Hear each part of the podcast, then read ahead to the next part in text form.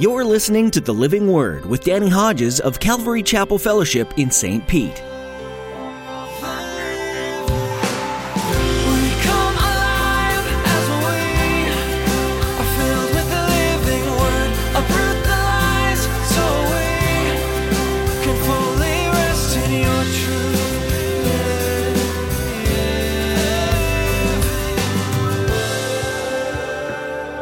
The text is heavy. Let me just throw in a little positive, even though it's not in the text.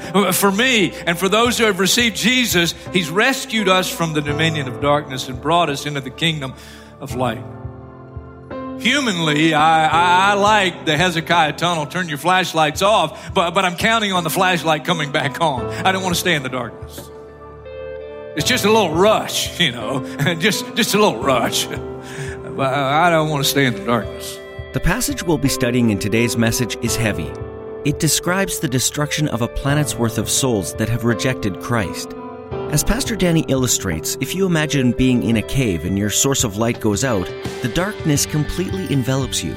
There's no escaping it. Spiritually speaking, that's the level of darkness that will be experienced in the tribulation.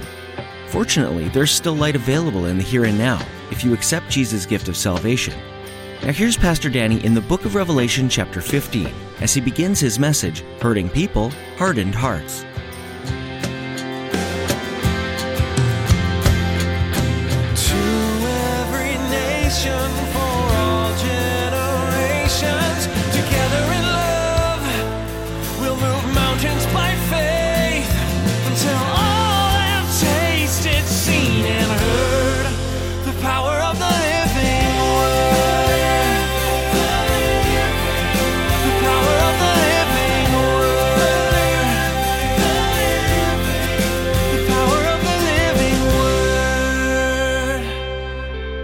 Chapter 16.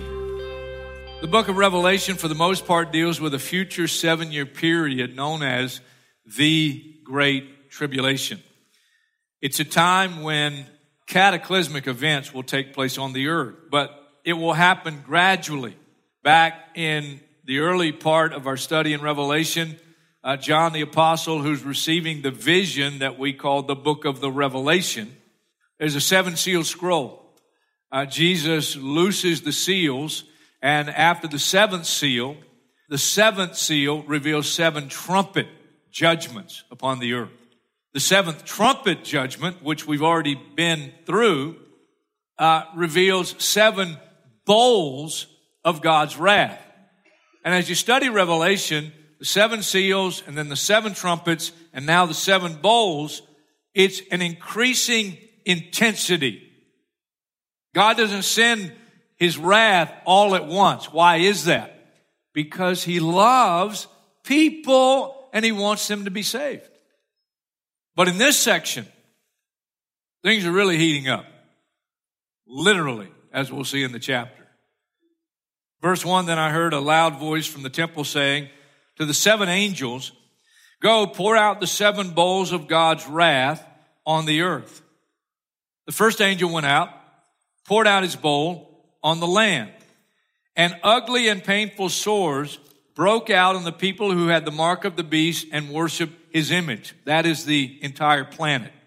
If my calculations are correct, I mentioned last week in chapter 15, last verse, as God gives these seven angels these seven bowls, last verse of chapter 15, and the temple was filled with smoke from the glory of God and from his power, and no one could enter the temple until the seven plagues of the seven angels were completed. I take that to mean no prayer is going to get through. It's a done deal. We're near the end. And now as the first bowl is poured out on the people left, many have died. It is now universal. Interesting. Bowl number one, ugly and painful sores. Remember the plagues on Egypt? If you've been around church or, Bible studies, Moses, God uses to deliver the people of Israel. He sends 10 plagues on Egypt. Egypt biblically is a type of the world. And it's interesting the similarities you see here in the seven bowls of wrath and some of the plagues that were sent on Egypt.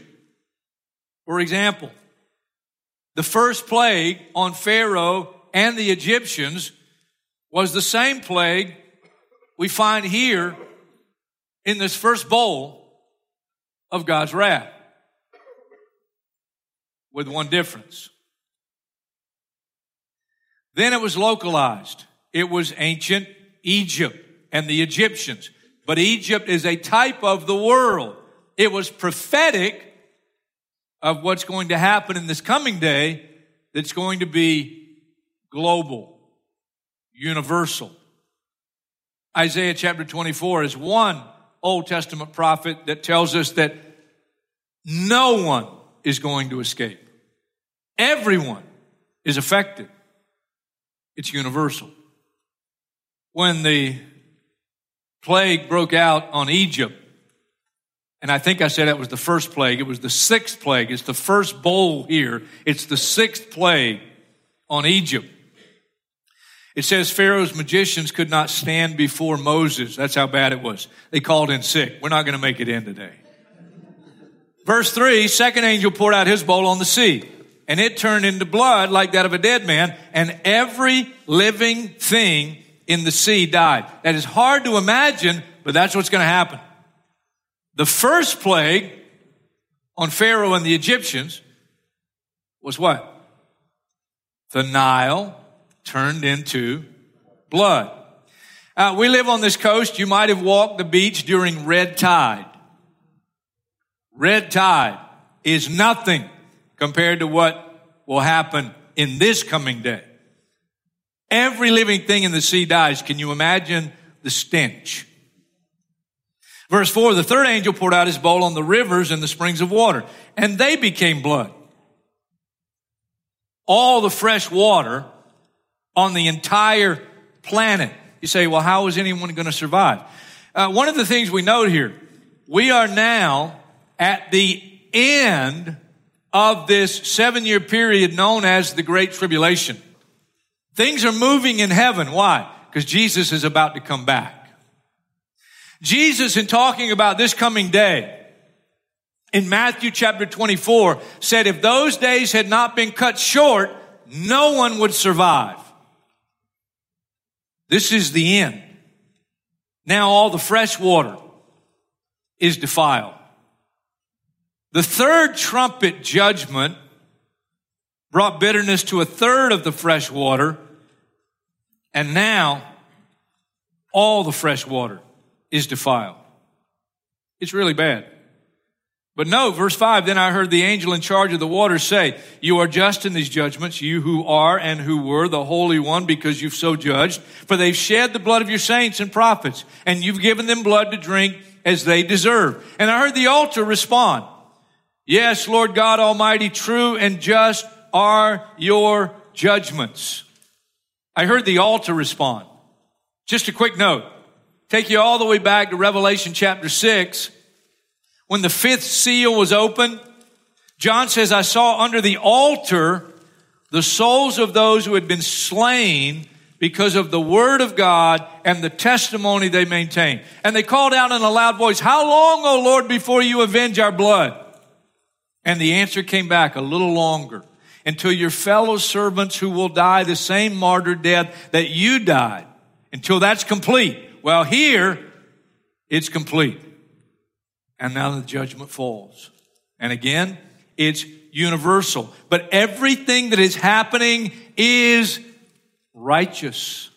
It's holy. There's no injustice here. As we saw last week when God gives these seven angels, these seven bowls, the seven angels are dressed with golden sashes and, and clean white linen. It's a holy mission. Verse 8, the fourth angel poured out his bowl on the sun, and the sun was given power to scorch people with fire. You talk about global warming. Things are really heating up. Literally. They were seared by the intense heat and, and they cursed the name of God who had control over these plagues. But they refused to repent and glorify him. It is so interesting to me that most of the time the term GD is used. It's in the context of a negative situation. And you've never had on the planet a more negative situation than what is happening here. And as things really heat up, and worldwide, around the globe, the sun, intense heat, gee, it sure is hot. They're cursing God because of their pains and their sores. Instead of crying out for mercy, oh God, forgive me, it's GD this and GD that. So what's going to happen. The sixth angel poured out his bowl, verse 12, on the great river Euphrates. Or I'm sorry, verse 10. The fifth angel poured out his bowl on the throne of the beast. And this one is fascinating to me. And his kingdom was plunged into darkness. Men gnawed their tongues in agony. I'm not believing they're gnawing their tongues in agony because of the darkness but they're gnawing their tongues because they've suffered the intense heat and the other plagues. But now it's completely dark. They gnawed their tongues in agony and they cursed the God of heaven because of their pains and their sores, but they refused to repent of what they had done. I'm going to pause just a minute on this one, not spend too much time on it, but this one is fascinating to me because it comes right after the scorching heat. Jesus said in Matthew 24, immediately after the distress of those days, the sun will be darkened and the moon will not give its light. The stars will fall from the sky and the heavenly bodies will be shaken. The darkness here is fascinating because it was the ninth plague on Egypt. And if you've read that story or heard teaching on that story, when God sent darkness in Egypt, there was light where the Israelites were, but there was darkness where the Egyptians were. And here's what it says about the darkness. It was a darkness that could be felt. I don't know where the darkest place you've ever been was, but for me, it was on one of our trips to Israel. We've done it three times, this particular event. Three times we've walked through Hezekiah's tunnel. I love it. It's an adventure. Depending on, depending on the time of the year, uh, the level of water in Hezekiah's tunnel uh, is either higher or lower. I like it when it's a little higher because it gets you pumping a little more. And one of the things I love to do as we're deep into Hezekiah's tunnel and all you are in is just cut out rock and there is no light anywhere except hopefully the little flashlight that you brought or your phone flashlight. And so in my group that I'm responsible for, the, the ones around me, we get right in the middle of Hezekiah's tunnel, and here's what I love to do. Okay, guys, everybody hear me? All right? Turn off your flashlight. And it's the darkest place I've ever been. And it is a darkness that you can feel. Astronomers have observed phenomena in star suns way out where within a few days a star has increased rapidly in magnitude, which seems to be happening here in Revelation 16, the scorching heat of the sun.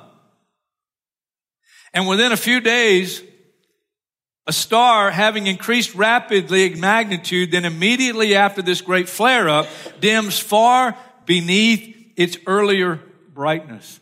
The diminishing light of the sun causes a thickening of the clouds until little or no light can come through. That's what's going to happen in this coming day. For God so loved the world that he gave his one and only Son, that whosoever believes in him should not perish but have everlasting light. The context of that most famous verse. The context. Don't miss the context.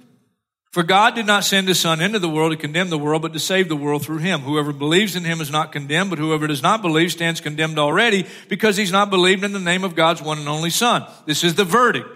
Light has come into the world, but men love darkness instead of light because their deeds were evil. And in this coming day, God says, okay, you've rejected every offer I've made, including the offer of an evangelistic angel flying around the globe, telling people the gospel of Jesus Christ and giving them a chance to be saved. And here, they've made their choice, and because they love darkness instead of light, you want darkness? Here it is. Isn't it interesting? When they came to arrest Jesus, what he said to them. Here's what he said. Every day I was with you in the temple of courts, temple courts. I, I was there publicly and I was preaching and teaching publicly. And when did they come to get him? Middle of the night. And he said, But this is your hour when darkness reigns. And isn't it interesting as he hung on the cross at the sixth hour, darkness came over the whole land. For three hours as Jesus hung on the cross. This mysterious darkness. Fascinating. Jesus said, Many will come in the future day and take their places at the feast with Abraham, Isaac, and Jacob in the kingdom of heaven. But the subjects of the kingdom, those who should have been there but missed out because they said no, will be thrown outside into the darkness. Will there be weeping and gnashing of teeth? The text is heavy. Let me just throw in a little positive, even though it's not in the text. For me and for those who have received Jesus, He's rescued us from the dominion of darkness and brought us into the kingdom of light. Humanly, I, I, like the Hezekiah tunnel, turn your flashlights off, but, but I'm counting on the flashlight coming back on. I don't want to stay in the darkness. It's just a little rush, you know, just, just a little rush. But I don't want to stay in the darkness. Revelation 16, verse 12. The sixth angel poured out his bowl on the great river Euphrates, and its water was dried up to prepare the way for the kings from the east. This one's also fascinating. Uh, Euphrates is 1,780 miles long. It's an average of 30 feet deep, uh, and here it's dried up. Chapters before the sixth trumpet sounds, and God releases four angels at the river Euphrates. The Euphrates. It's fascinating because the kings from the east, that would be on the right side of the map. Kings from the east, historically, uh, they have come time and time and time again. They are the enemies of Israel. It's interesting, the Euphrates was also an ancient boundary for the Garden of Eden. Here's paradise, and on the other side is not paradise. When the four angels are released at the sixth trumpet, John the apostle saw an army of 200 million. 200 million. You imagine? Army of 200 million coming from the east. Just a quick reminder before we take the picture down. Um, the, the current countries, some of them, on the east side of the Euphrates Turkey, Syria, Iraq, Iran, Jordan, Saudi Arabia. If you've been with us, you know that this is a coalition, an army led by the Antichrist, and he's coming to invade the land of Israel. And the Euphrates is dried up so that it can come across with no hindrance. Verse 13 Chapter 16, then I saw three evil spirits that looked like frogs. They came out of the mouth of the dragon, the mouth of the beast, and the mouth of the false prophet. This is the unholy trinity. They are spirits of demons performing miraculous signs and they go out to the kings of the whole world to gather them for the battle on the great day of God Almighty. I think it's interesting that instead of just continuing with the narrative, you have verse 15. Here's what it says. Behold, I come like a thief. Blessed is he who stays awake and keeps his clothes with him so that he may not be naked and shamefully exposed. Perk up. Wake up. And then he goes back to the narrative. then they gathered the kings together to the place that in Hebrew is called Armageddon the Valley of Megiddo. Been there on trips to Israel. I always get Jesus bumps when I stand and look out over the valley of Megiddo. I can't spend too much time here, but let me give you just a little bit of information on the valley of Megiddo, where the battle of Armageddon will be fought. Over 200 battles have been fought there, right here on this plain. It's where Gideon and 300 men overcame the Midianites.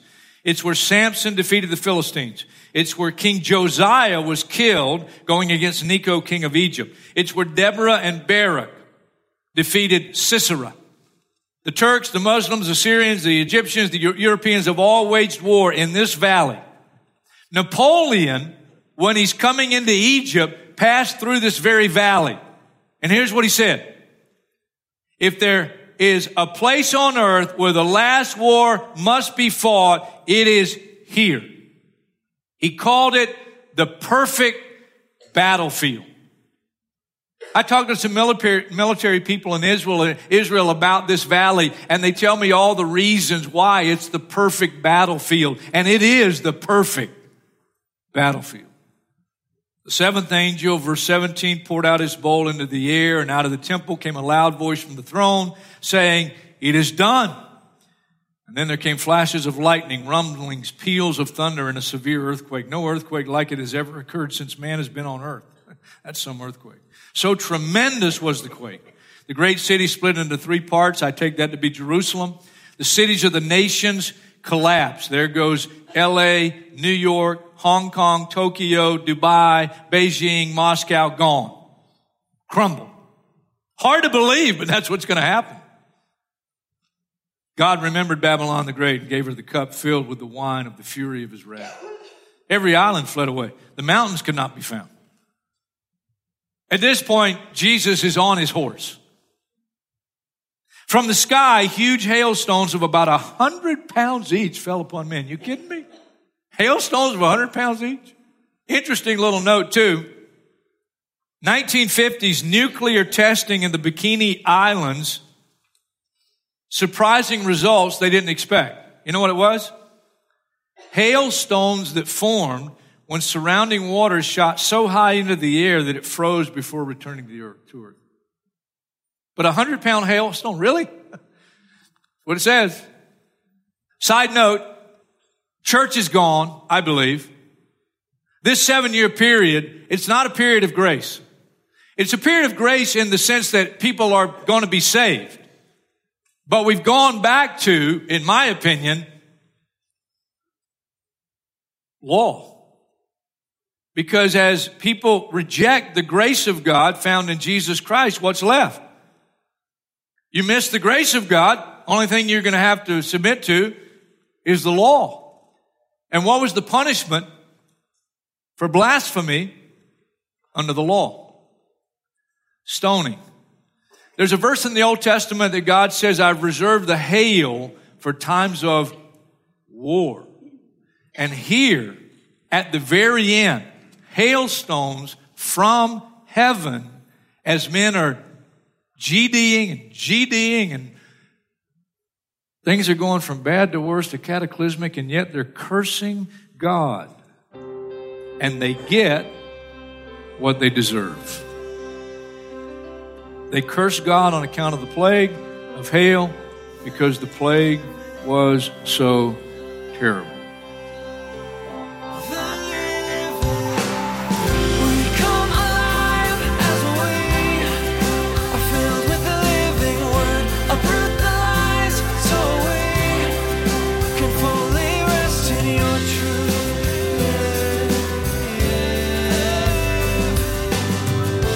The book of Revelation isn't a pleasant book to study. It lays out for you the end of the world as you know it right now, and the devastation that will be falling on the world is overwhelming. And it can make you ache for the people who will have to endure it. It can also make you long for everyone you know to seek and find Jesus right now. Only He can save the people of the world from this terrible end and His grace is available right now to everyone. Today, let Jesus bring to mind those friends, family, and even acquaintances that you can be praying for and actively sharing His gospel message with. We know this isn't an easy task, so we'd like to support you in prayer please email us at info at ccfstpete.church. We're so glad you tuned in today to the Living Word. Pastor Danny will continue this verse by verse study of Revelation in our next edition of the Living Word. But right now, you can hear more by visiting our website, ccfstpete.church. There you'll also learn more about Pastor Danny and the church these messages originate from, Calvary Chapel Fellowship.